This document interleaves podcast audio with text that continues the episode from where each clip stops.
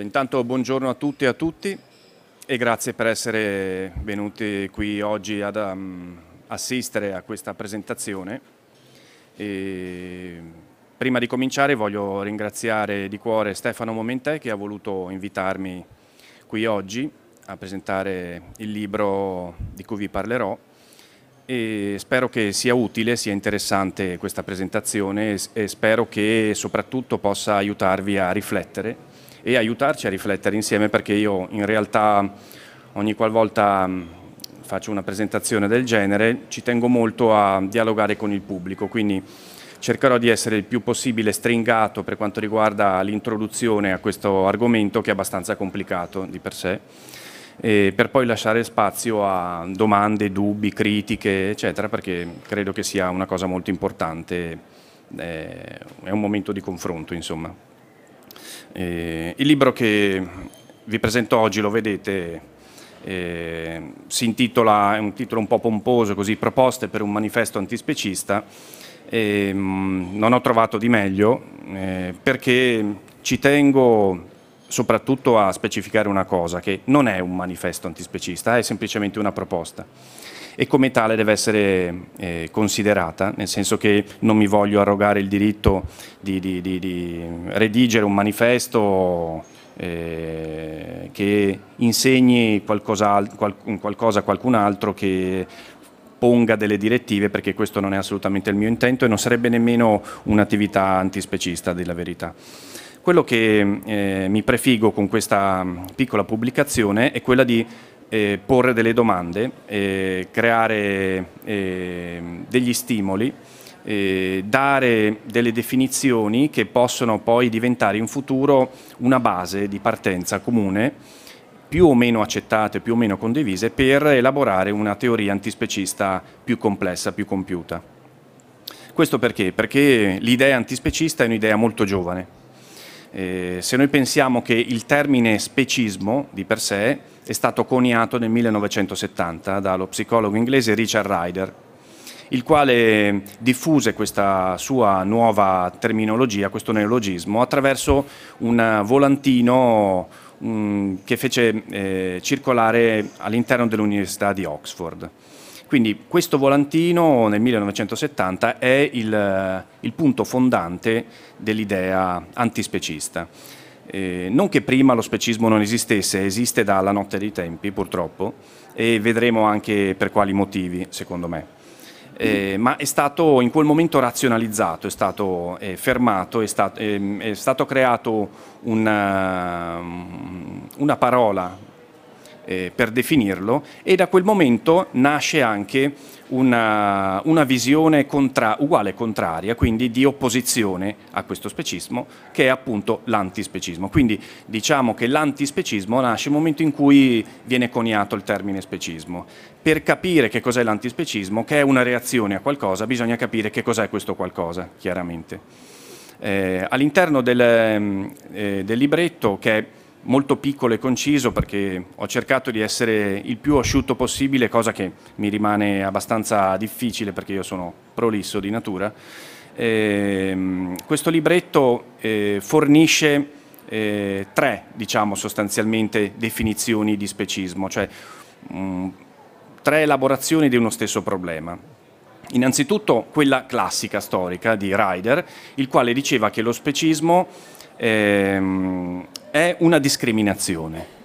Eh, lui intendeva eh, lo specismo come una discriminazione nei confronti di esseri senzienti, che sono gli animali, che possono essere utilizzati a nostro piacimento per il solo motivo di non appartenere alla nostra specie. Che cosa voleva dire? Voleva dire che noi ci possiamo permettere eh, di eh, comprare o vendere un cane eh, e non possiamo comprare o vendere un essere umano fino a prova contraria, anche se purtroppo accade anche questo, eh, e possiamo farlo semplicemente perché questo cane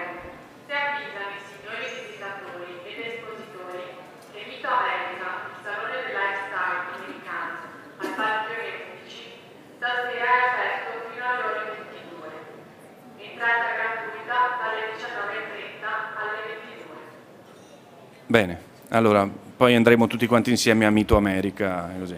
Ecco. che io amo moltissimo. Eh, torniamo a noi, quindi. Eh, quindi questo cane viene comprato e venduto legalmente perché è un cane, perché è un animale e di conseguenza non appartiene alla nostra specie. Eh, quindi Ryder diceva che questo sistema di eh, discriminazione è un sistema di discriminazione che parte mh, principalmente da una posizione individuale e che diviene anche una posizione collettiva, ossia la discriminazione nei confronti degli animali non umani è universalmente accettata dalla nostra specie, fa parte della cultura della nostra società. Di conseguenza a noi viene insegnato sin da piccoli che in realtà è giusto mangiare gli animali, è giusto comprarli, è giusto venderli, è giusto incatenarli, è giusto ingabbiarli, tenerli segregati, castrarli, eccetera, eccetera. Quindi in realtà è una questione che è circolare, nel senso che eh, la discriminazione individuale alimenta la discriminazione collettiva e la discriminazione collettiva forma la morale individuale. Quindi lo specismo è un problema circolare che si autoalimenta. Detto questo però eh, la questione antispecista è evoluta nel tempo. Si è evoluta e quindi eh, a prescindere dalla definizione classica di Ryder eh, è arrivata ad un'altra sorta di definizione, ossia lo specismo è un sistema di valori. Questo sistema di valori ci permette di avere, possiamo definire così molto sommariamente, la coscienza pulita nel momento in cui noi sfruttiamo gli altri. Quindi eh, il fatto stesso di dire sì è vero, noi mangiamo carne ma è sempre stato così, lo abbiamo sempre fatto, nella nostra società è sempre stata eh, un'abitudine consolidata, fa parte di questo sistema di valori che eh, ci fornisce delle giustificazioni morali per accettare il fatto che noi sfruttiamo gli altri animali. Di conseguenza un cavallo può essere ferrato e sellato e quindi può essere domato per eh, la monta, per, per, quindi andare in giro a cavallo, perché è sempre stato così, sin dalla notte dei tempi, quindi il cavallo è stato addomesticato migliaia e migliaia di anni fa. Il cane può essere attaccato con una catena a, eh, in una casetta in mezzo al nulla per fare la guardia a una proprietà di un umano, perché in realtà è sempre stato così, sin dalla notte dei tempi noi abbiamo addomesticato i cani che erano prima selvatici e poi sono diventati, tra virgolette, domestici e di conseguenza fa parte del nostro sistema di valori. Il sistema valorale eh, specista ci educa e fornisce alla nostra eh, persona una serie di strumenti teorici per giustificare quello che noi facciamo quotidianamente agli animali. Quindi questo è il secondo tipo di specismo, che è ben più eh, pesante del primo, nel senso che non si tratta più semplicemente di una, di una, discriminazione, ma si tratta di un sistema di valori ai quali noi aderiamo nel momento in cui nasciamo in questa società.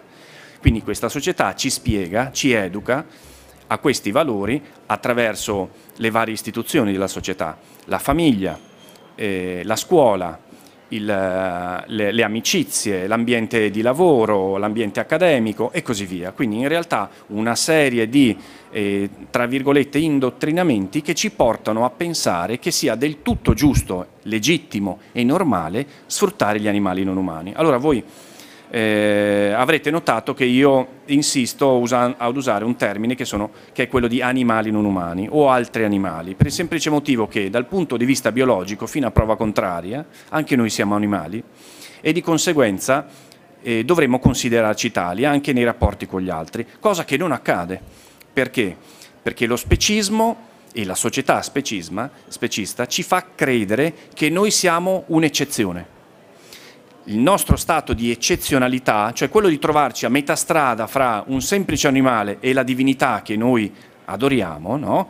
eh, ci eleva ad uno stato al di sopra della nostra naturalità e di conseguenza eh, utilizziamo anche un linguaggio che ci allontana, che crea questo solco ontologico tra noi e gli altri animali. Ad esempio una persona umana che si comporta male si comporta come un animale come una bestia, no? oppure una persona che è poco educata è un porco, è un maiale o che ha, fa delle avance non gradite a una donna e così via.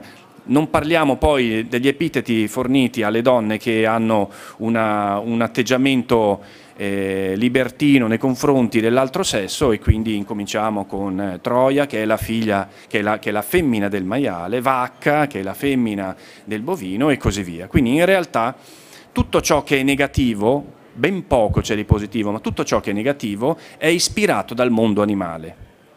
Il mondo animale è una sorta di enorme calderone, di enorme base dalla quale noi ci siamo elevati nel corso eh, della nostra eh, evoluzione di specie e alla quale non vogliamo assolutamente più ritornare. Quindi eh, il, quello che eh, assolutamente non vogliamo è essere trattati come degli animali, perché sappiamo benissimo che cosa significa trattare gli altri come degli animali. Eh, questa questione che eh, può sembrare semplicemente orientata a, al diritto fondamentale di qualcun altro che non è della nostra specie, in realtà anch'essa è un problema circolare. Vi faccio un esempio. Scusate, mi sono scritto la frase perché non me la ricordo. Allora, i palestinesi sono animali, non sono umani, non hanno ragione di vivere. Questa frase, che potrebbe essere stata pronunciata da un, qualsiasi, un qualsiasi, personaggio da bar, così, no? dei nostri bar di provincia, in realtà è stata pronunciata l'anno scorso da Eli Ben Daan, che è il vice ministro della difesa dello Stato di Israele, con delega al, agli, ai territori occupati, ossia è stata pronunciata da una persona che ha pieni poteri su altre persone umane che lui considera degli animali e in quanto animali lui dice che non hanno diritto a vivere. Quindi, a parte il problema che, hanno, che possono avere, che avranno sicuramente popola le popolazioni palestinesi con questo personaggio, ma la questione di fondo è un'altra. La questione di fondo è che se qualcuno è diverso da noi, se qualcuno non appartiene alla nostra specie, automaticamente è inferiore a noi, automaticamente è privo dei diritti fondamentali all'esistenza e alla vita che ci appartengono, è al di fuori della nostra sfera morale. Ed essendo al di fuori della nostra sfera morale noi possiamo fare di questo qualcuno quello che vogliamo. La stessa cosa è stata fatta, rimaniamo sempre nell'ambito della disputa ebrei, palestinesi, israeliani, palestinesi, eccetera, agli ebrei durante la seconda guerra mondiale, ossia gli ebrei internati, e non solo gli ebrei, ma anche i rom, i sinti, eh, le persone diversamente abili, le persone con problemi mentali, i comunisti, gli avversari politici, eh, eccetera, eccetera, eccetera, eccetera queste persone umane sono state abbassate al rango di animale. Gli è stato tolto qualsiasi proprietà, anche i, i vestiti, quindi eh, una nostra, una nostra tipica, un nostro tipico atteggiamento nei confronti delle, della, della, società, quello di vestirci, quello di avere anche un'identità un eh, visiva, sono stati tatuati sulla pelle come si fa e come si continua a fare adesso per gli animali da, da reddito, e, e sono stati trattati e sono stati gestiti alla stessa stregua eh, degli animali che eh, sono rinchiusi all'interno degli allevamenti. C'è da dire anche che in un interessantissimo libro eh, che si intitola Un'eterna treblinca di, di uno studioso americano, Patterson, eh, ci sono eh, moltissime eh, testimonianze, moltissime, una grandissima, amplissima documentazione che dimostra che la maggior parte dei gerarchi nazisti che erano responsabili dei campi di concentramento e sterminio degli ebrei venivano dal mondo della zootecnia, ossia erano degli allevatori. Ed è per questo motivo che avevano già eh, ben chiaro come potevano essere gestiti, organizzati e sterminati milioni di esseri umani che erano eh, per loro semplicemente degli animali. Torniamo a noi. Eh, il terzo tipo di eh, definizione che, possi che possiamo eh, dare allo specismo è quella di um, antropologica, ossia esiste a mio avviso uno specismo antropologico che deriva, eh, potremmo anche definirlo specismo di prossimità, che deriva dal fatto che eh, in quanto esseri viventi cerchiamo di tutelare innanzitutto la nostra persona, la nostra vita ed è questo è assolutamente naturale e legittimo. Questa naturalità e legittimità però è stata aumentata all'ennesima potenza fino a diventare puro egoismo, o se vogliamo definirlo a livello più gener generale, antropocentrismo, ossia tutto quello che riguarda l'essere umano e tutto quello che riguarda nello specifico i nostri interessi sono più importanti di quello che riguarda gli altri. Questo specismo di prossimità potrebbe essere eh, spiegato con un, un semplice esempio. Eh, c'è un incidente stradale come l'incidente che c'è stato qualche giorno fa e crolla un ponte oppure c'è un incidente ferroviario eccetera eccetera e muoiono centinaia di persone, è un, un evento tragico che ci può colpire, ci colpisce senza dubbio, perché è una, una tragica fatalità che ha portato alla morte di centinaia di persone umane. Se all'interno di questo vagone ferroviario che è deragliato, di questo autobus che è caduto, che è, ha avuto un incidente, eccetera, ci fosse stata una persona che noi conosciamo direttamente, un nostro compaesano, per non parlare addirittura di un nostro parente, un amico, eccetera, così, per noi sarebbe stata una vera e propria tragedia, nel senso che il valore di questo, di questo singolo eh, individuo è molto molto maggiore del valore di centinaia se non addirittura migliaia di altre persone che appartengono alla sua stessa specie. Un altro esempio. Se a morire fosse stato il nostro cane di famiglia, invece che 15.000 cinesi che muoiono in, una, in uno tsunami che, che, o giapponesi, come è successo purtroppo, eccetera, che muoiono in uno tsunami che avviene nel, nel Pacifico, le due cose non sarebbero state eh, paragonabili per il nostro punto di vista. Il nostro dolore sarebbe stato tutto incentrato alla perdita, chiaramente grave, del nostro compagno non umano, il cane. Anche questo è un altro esempio classico di eh, specismo di prossimità, se vogliamo definirlo così. Eh, questo è un problema che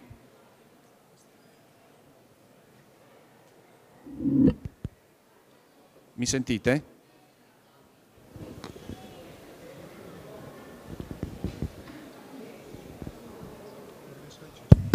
Mi sentite? Ah. Questo è un problema che eh, non possiamo sconfiggere, non possiamo affrontare, o meglio, possiamo affrontarlo parzialmente, perché fa parte della nostra natura ed è esattamente quello che eh, si può definire uno specismo antropologico che non potrà mai essere eh, del tutto eliminato perché fa esattamente parte della nostra natura animale. Il fatto che invece divenga eh, preponderante e che ci porti a degli atteggiamenti classici della serie non nel mio giardino, nel senso che se vogliamo costruire una centrale atomica io sono contrario, ma se la fanno in Svizzera o in Francia mi va bene perché non è vicino a casa mia, questo è un altro paio di maniche e rientra sempre nel, nel circuito, nel, nella problematica più ampia che è quella dell'egoismo individuale e dell'antropocentrismo, del, quindi un egoismo eh, collettivo. Eh, quindi che cos'è l'antispecismo? Tornando a noi. L'antispecismo è un sistema di valori e quindi è un'idea che si prefigge di combattere e di sconfiggere lo specismo. Voi capite bene se, che se la nostra società è fondata sullo specismo, quindi ci educa allo specismo, l'idea antispecista è un'idea che va contro i principi fondanti della nostra società e che quindi vorrebbe ricostruire in una maniera diversa. Mi spiego meglio, la nostra società è, for è formata da, chiaramente come tutte le società, su una scala di valori. La nostra è principalmente verticale, ossia c'è qualcuno che è più importante degli altri che sta in alto e qualcuno che è meno importante degli altri che sta in basso. Eh, il tutto viene eh, descritto in modo stupefacente e molto efficace da Horkheimer che negli anni 20 fornisce una visione, secondo lui, della società attraverso la metafora del grattacielo. Ossia lui diceva che la società umana è organizzata come un enorme, incredibile, fantascientifico grattacielo, formato da miliardi di piani.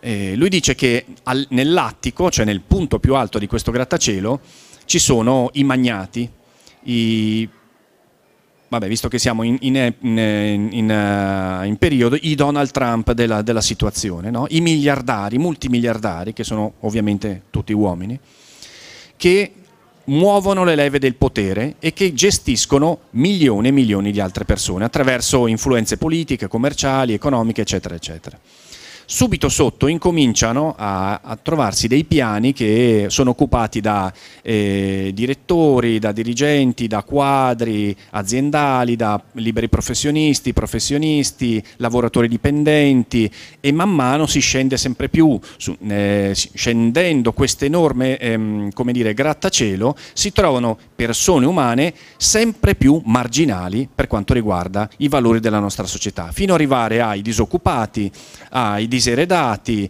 ai eh, migranti, eh, fino a quelli, quelli, che appartengono, che sono nati in determinate caste come i paria nella, nella società induista e così via, ossia ci si avvicina alla miseria umana più totale.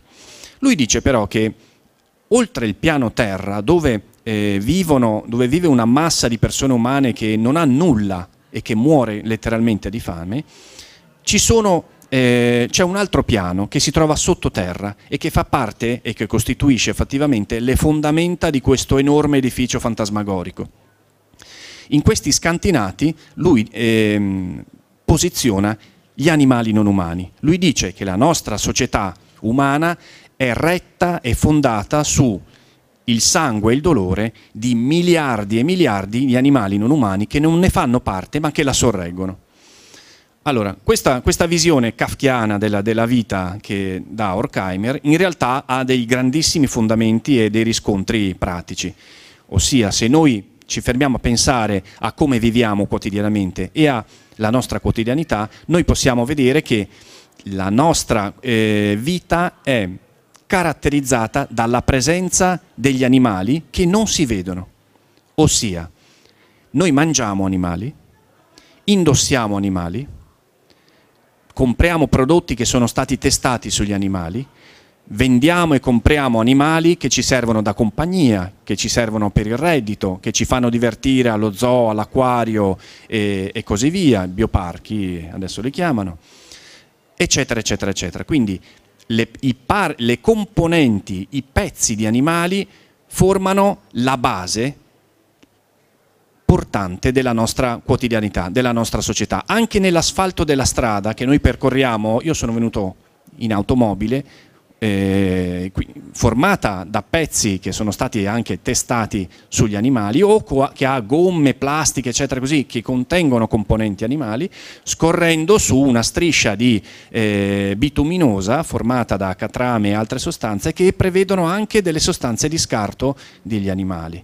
E ci sono i pezzi di animali ci sono ovunque nello zucchero ci sono nei componenti che, che, che riguardano le, le, le medicine nei, nei cosmetici, nei detersivi che utilizziamo nella, eh, per lavare la nostra casa, eccetera, eccetera, eccetera. Il problema maggiore è che noi utilizziamo continuamente e impulsivamente pezzi di origine animale, ma non vediamo gli animali. Sono, come diceva Adams, dei referenti assenti, cioè ci sono, ma non li vediamo. Non li vediamo nemmeno al supermercato quando andiamo a comprare i pezzi di animali che noi mangiamo, perché in realtà sono dei parallelepipedi, sono dei pezzi di, eh, di animali che sono stati rimodellati a forma umana magari o a forma di altri animali e così via, ma in realtà l'animale intero non lo vediamo mai, tantomeno vediamo un animale vivo. Ci sono dei bambini, io ho conosciuto dei bambini, ho anche dei ragazzi di una certa età, che non hanno mai visto un maiale vero vivo, una mucca vera viva eppure la mangiano tutti i giorni, la indossano tutti i giorni. Horkheimer diceva quindi che al di sotto della più nera miseria umana c'è la miseria animale, ossia di coloro che reggono sulle loro spalle la società umana, che è verticale, ma non ne fanno parte. Non hanno nemmeno il, il minimo diritto basilare che viene riconosciuto anche al più eh, derelitto degli umani all'interno della nostra società. Ed è questo il problema principale che si pone l'antispecismo. L'antispecismo dice che non abbiamo il diritto di sfruttare gli altri semplicemente perché non appartengono alla nostra specie e di conseguenza dovremmo reinventare il nostro rapporto, reinventare il nostro modello di vita, di esistenza e il nostro ruolo all'interno di questo pianeta che stiamo, fino a prova contraria, distruggendo sistematicamente, per fare in modo di impattare il meno possibile sugli altri. Voi capirete che è un'impresa titanica, chiaramente, ma anche il fatto di combattere contro le guerre, anche di combattere per la pace è un'impresa titanica che ha una grandissima componente utopica, non per questo ci evitiamo di farla. Anche il combattere contro le ingiustizie è un'impresa titanica, perché da che mondo è mondo ci sono sempre state le ingiustizie nella nostra specie, però noi cerchiamo, noi aneliamo a un mondo migliore. Il mondo migliore antispecista è un mondo aspecista, cioè un mondo senza divisioni tra le specie. Questo non vuol dire che un cane e un gatto avranno diritto in futuro, in un futuro aspecista, di andare a votare. Significa che un cane e un gatto in un futuro aspecista avranno il diritto fondamentale di svolgere la loro esistenza come desiderano, come vogliono, esattamente come noi. Di conseguenza noi non dovremmo avere il diritto che ci siamo arrogati di sfruttare un cane, un gatto, una mucca, un maiale, una gallina, eccetera, per trarre un nostro giovamento, privandoli dei loro diritti fondamentali, che è il diritto alla libertà, alla vita, al non soffrire, eccetera, eccetera. Una serie di diritti che noi riteniamo per la nostra specie acquisiti. Quindi, eh, più che un allargamento, qualcuno dice che l'antispecismo è un allargamento della sfera morale, che comprende anche gli altri animali. A mio avviso no, è una contrazione, esattamente il contrario. Cioè noi ci siamo arrogati dei diritti e abbiamo svolto delle attività e abbiamo una posizione che ci siamo, tra virgolette, conquistati perché ci consideriamo i più forti del pianeta. In realtà non siamo i più forti, siamo i più potenti, abbiamo potere e noi questo potere lo esercitiamo attraverso il dominio e lo esercitiamo non solo nei confronti degli altri che non appartengono alla nostra specie, ma anche all'interno della nostra specie stessa. Un soggetto che ha potere può permettersi il lusso di decidere della vita degli altri, anche se sono umani, e qui di casi ce ne sono moltissimi, di esempi ce ne sono moltissimi, non sto qui chiaramente a, a, dirvi, a, a farvi degli esempi che sarebbero del tutto banali. La questione antispecista quindi è una questione che nella sua circolarità coinvolge pienamente e pesantemente anche una serie di rivendicazioni sociali, culturali e politiche che eh, sono proprie della nostra specie e che cercano di legittimare e tutelare delle minoranze. Esempio, una persona umana che si definisce antispecista è ovviamente anche eh, antisessista, è ovviamente antifascista, è ovviamente antirazzista. Perché?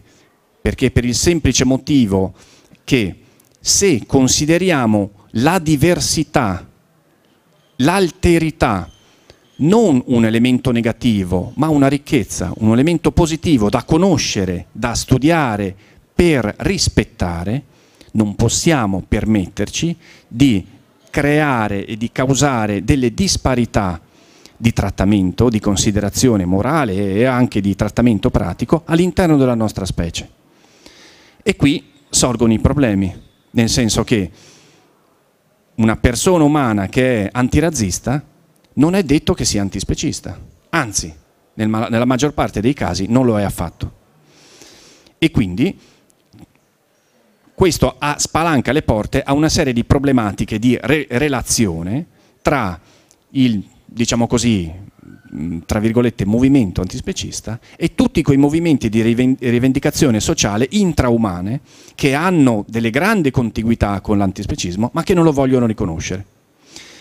Questo porta chiaramente a una serie di, di, di, di confronti, eh, molto spesso anche eh, poco amichevoli, fra chi si occupa dei diritti dei più deboli all'interno della specie, che considera chi si occupa dei diritti fondamentali dei più deboli non perché non appartengono alla specie umana come qualcosa di, eh, diciamo così, secondario.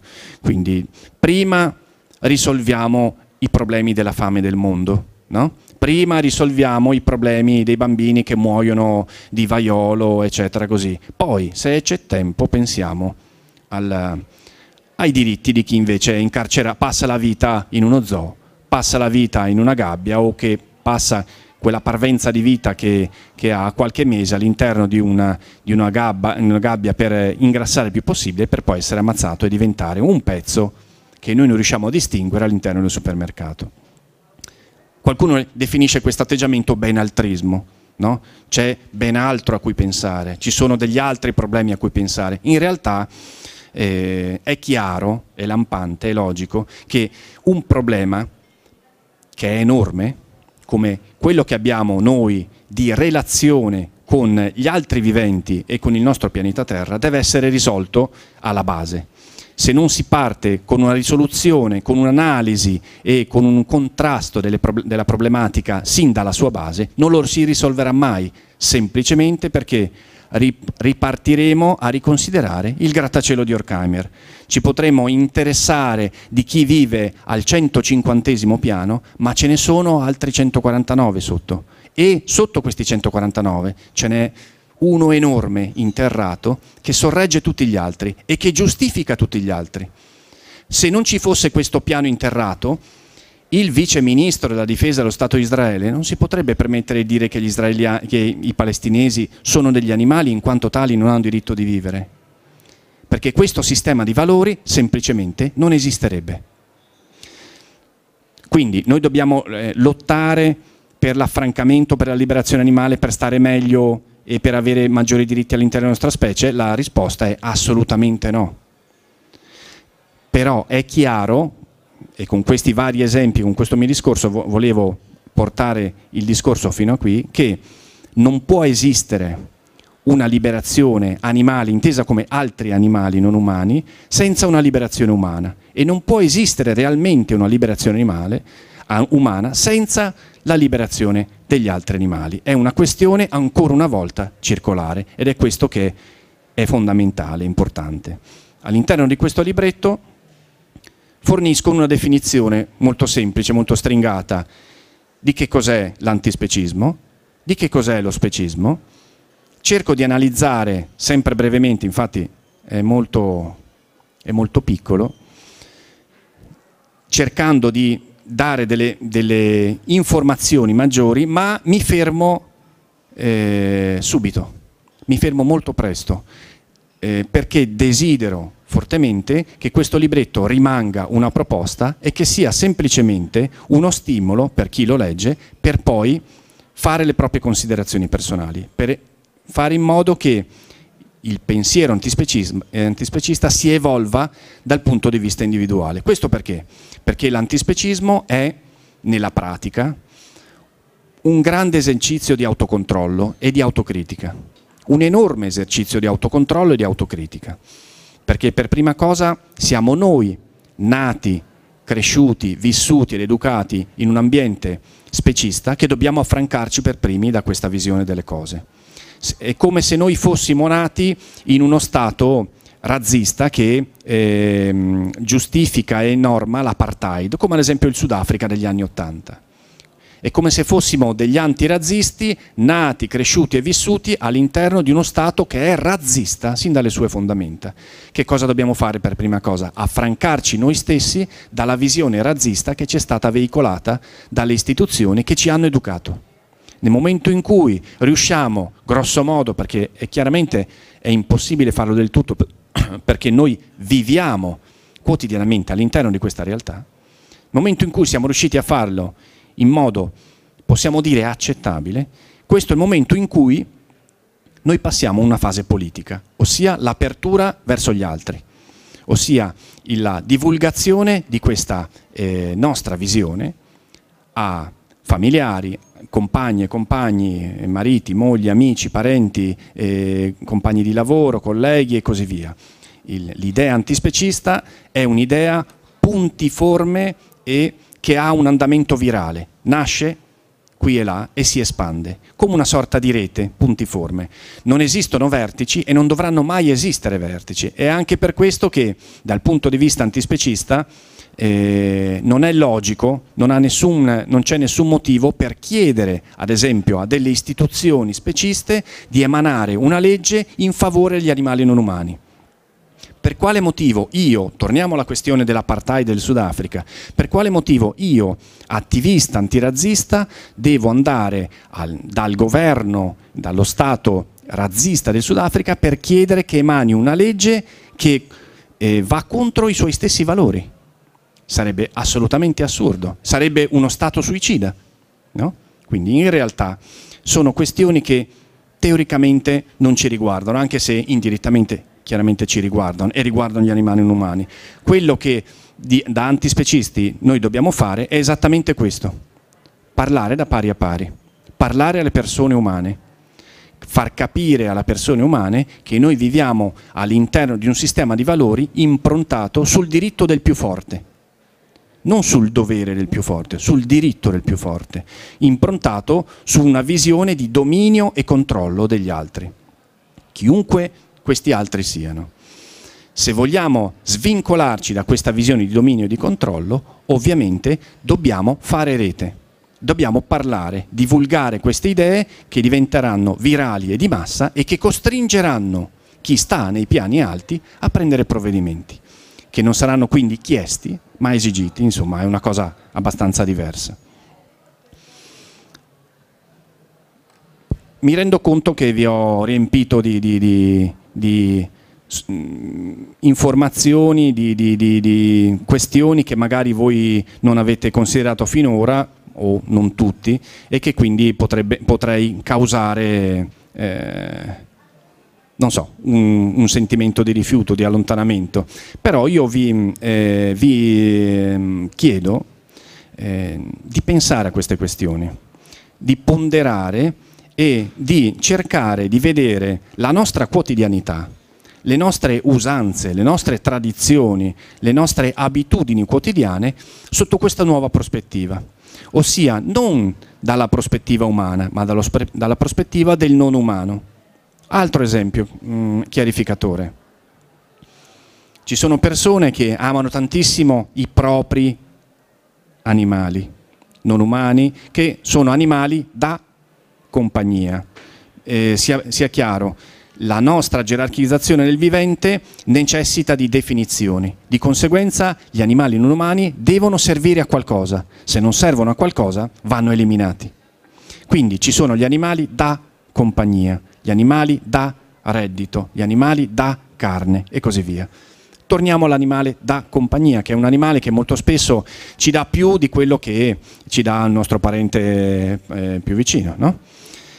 molto spesso le persone che incontri per strada una signora o un signore che passeggiano con il cane che vive con loro e fermandosi a parlare la tipica frase è gli manca solo la parola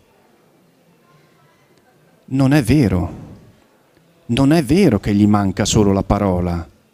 Siamo noi che non siamo in grado di comprendere il suo linguaggio. E questa visione del mondo è assolutamente fondamentale per capire il problema che, che ci assilla e che assilla noi antispecisti, ossia il fatto che noi non siamo in grado di capire qualcun altro viene ribaltato ed è questo qualcun altro che non è in grado di spiegarsi con noi. È chiaro? Come se dire, se io incontrassi un russo e questo russo parlando, io direi, eh beh, gli manca solo di parlare italiano. Perché? Sono io che non capisco il russo, non è lui che deve parlare in italiano, ad esempio. Ma eh, questa questione, se voi pensate, è semplicissima, ma eh, ci fa esattamente capire qual è il motivo del contendere, il fatto che noi abbiamo una prospettiva delle relazioni con gli altri che è totalmente antropocentrica, totalmente fondata sulla nostra visione degli altri. E questa nostra visione è veicolata dai cardini della, della società, è veicolata dalla scienza. La scienza studia non per conoscere, ma per capire quale profitto può trarre dalla natura. Cioè noi non è che, ad esempio, cerchiamo di eh, tutelare la vita della foresta amazzonica perché è giusto che sia così, ma perché è il polmone verde della terra. senza tutta la massa enorme di ossigeno che eh, crea la foresta amazzonica e in generale tutte le foreste della fascia equatoriale e così via, noi saremo morti e di conseguenza dobbiamo tutelarla. È chiaro il discorso?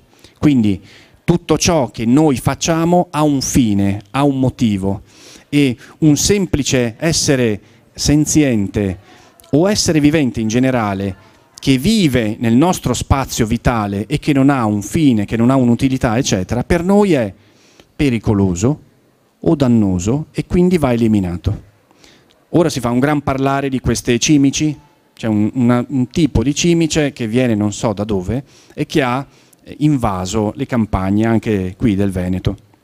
Io vivo in una casa di campagna e mh, mm, secondo me hanno solo cambiato colore, nel senso che sono anni e anni che le cimici continuano a entrarmi in casa e io vivo con cimici, ragni, mosche, zanzare, eccetera, insomma tutti quelli che vogliono entrare. Io cerco, ho delle zanzariere, devo, devo dire la verità, limito il loro spazio vitale, ma in realtà se vogliono entrare entrano e sicuramente io non, non, non gli faccio del male. Ma queste cimici diventano un problema ossessionante ci sono delle persone che sono letteralmente terrorizzate dagli, da degli esserini minuscoli che il massimo che possono fare è sbatterci contro la testa, okay? inavvertitamente.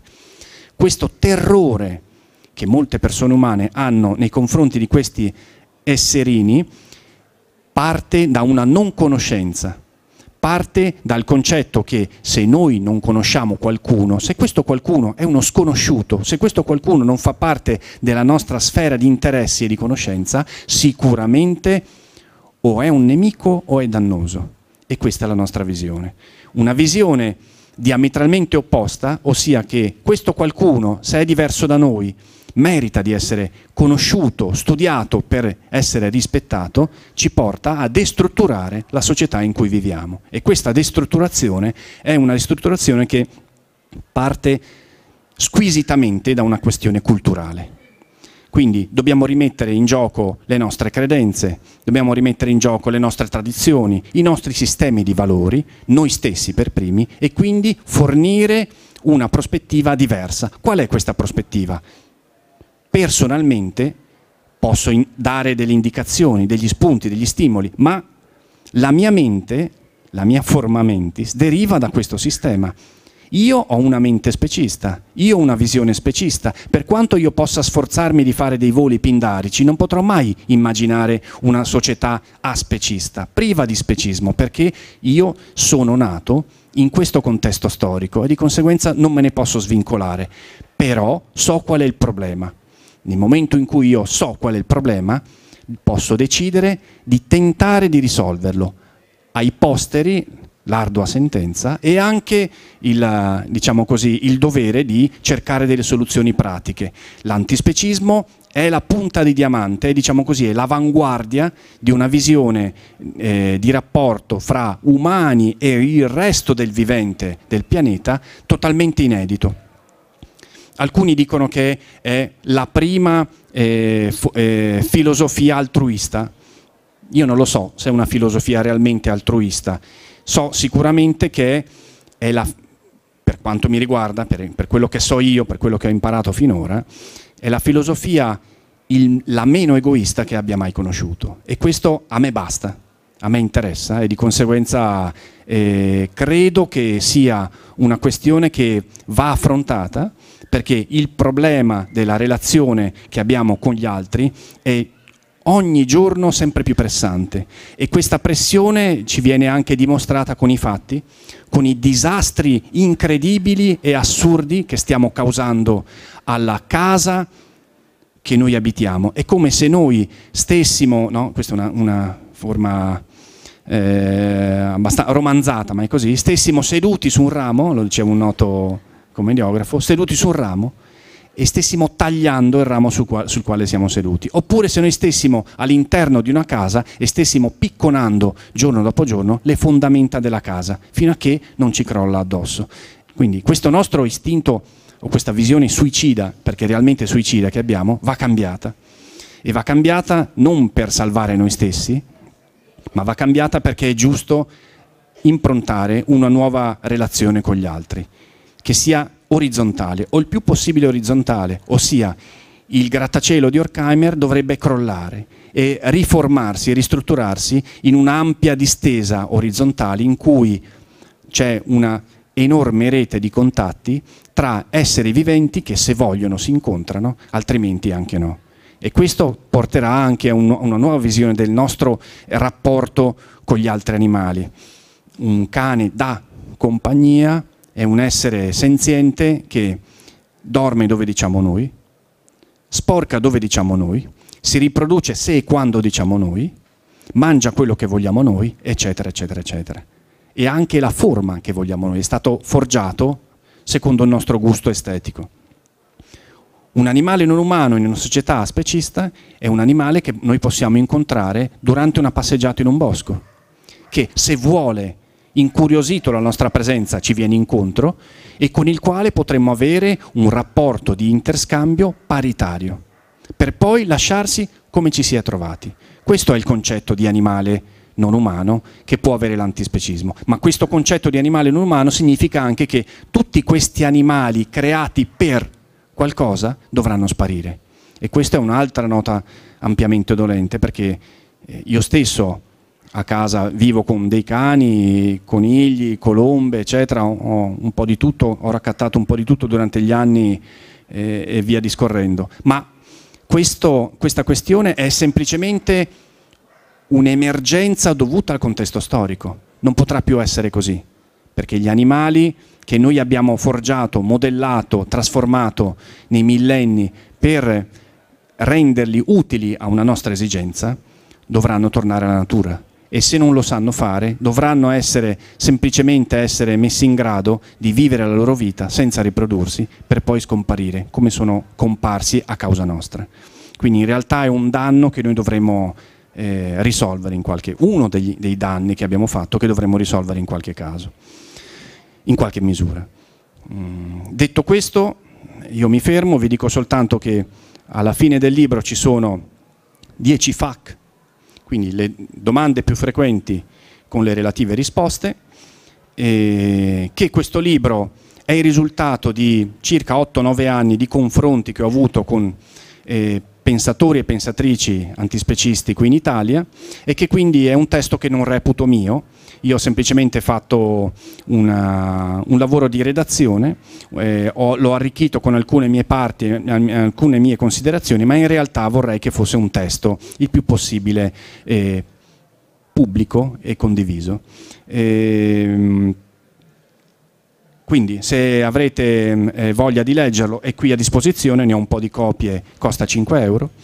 Eh, altrimenti spero che questa nostra chiacchierata eh, possa esservi stata utile per riflettere su alcune questioni che a mio avviso sono assolutamente fondamentali e spero anche che adesso avrete delle domande, dei dubbi, dei quesiti da pormi, anche delle critiche che secondo me sono sempre importanti e costruttive. Grazie per l'attenzione.